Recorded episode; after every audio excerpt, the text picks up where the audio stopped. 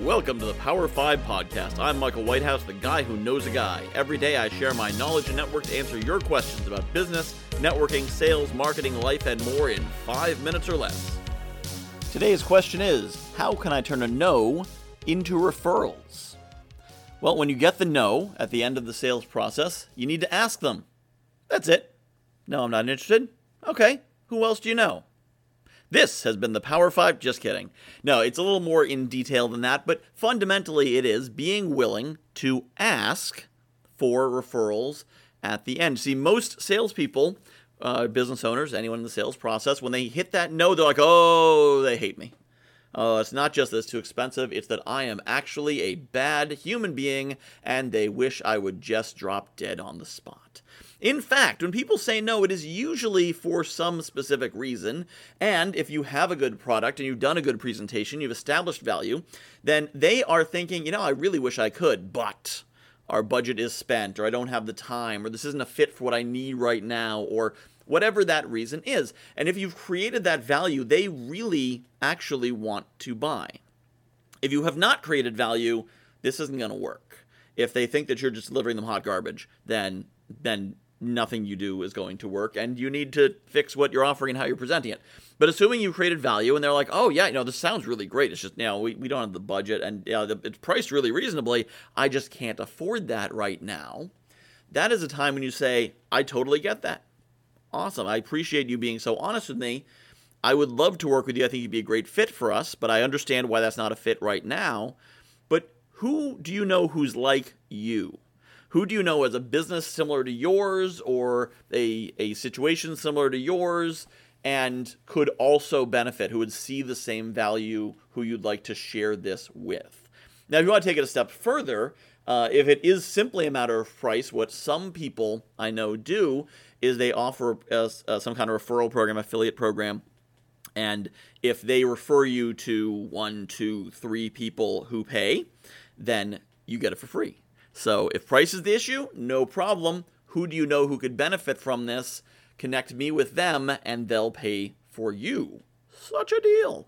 But the most important thing fundamentally is to get comfortable with the idea of asking for a referral afterwards, which starts with getting the confidence that you are delivering something of value.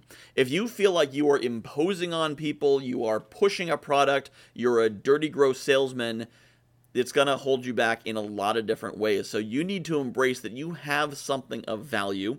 And if you don't, if you can't wrap your head around that, it could be a limiting belief, or it could be you're not actually delivering something of value.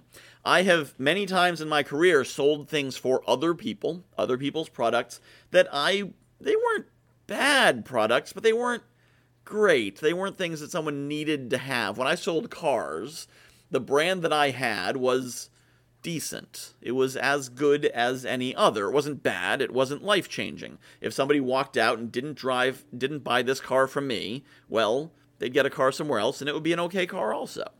Now that I'm a coach, I realize that for the right person, if I can get them into my program, I can change their life. I can change the trajectory of their business, which will change everything else. And I realize that value, I internalize that value, and now if somebody walks away and doesn't sign up and they should, I know I'm letting them down. You have to get to that mindset. We'll talk about this more in detail in another podcast because I've only got five minutes and I can't talk about too many things. But the key thing how do you turn a no into a referral, which is our original question, is ask for a referral after the no, for which you need to have the belief, the conviction that you have something of value to give them and how dare you let the world down by hiding what you have to offer? And if you have something of value, the, your prospect will be happy to share it with other people I know because they know it is valuable. To give full credit where it's due, I learned much of what I just shared with you in this podcast from Donnie Boivin of the Success Champions Network. Uh, if you'd like to learn more about that, certainly get in touch with me, and there's a link to find him in the show notes. This has been the Power 5 Podcast. To submit your questions, email me at michael at guywhoknowsaguy.com. Want to put my network and knowledge to work for your business? Join my inner circle at www.guywhoknowsaguy.com slash inner circle.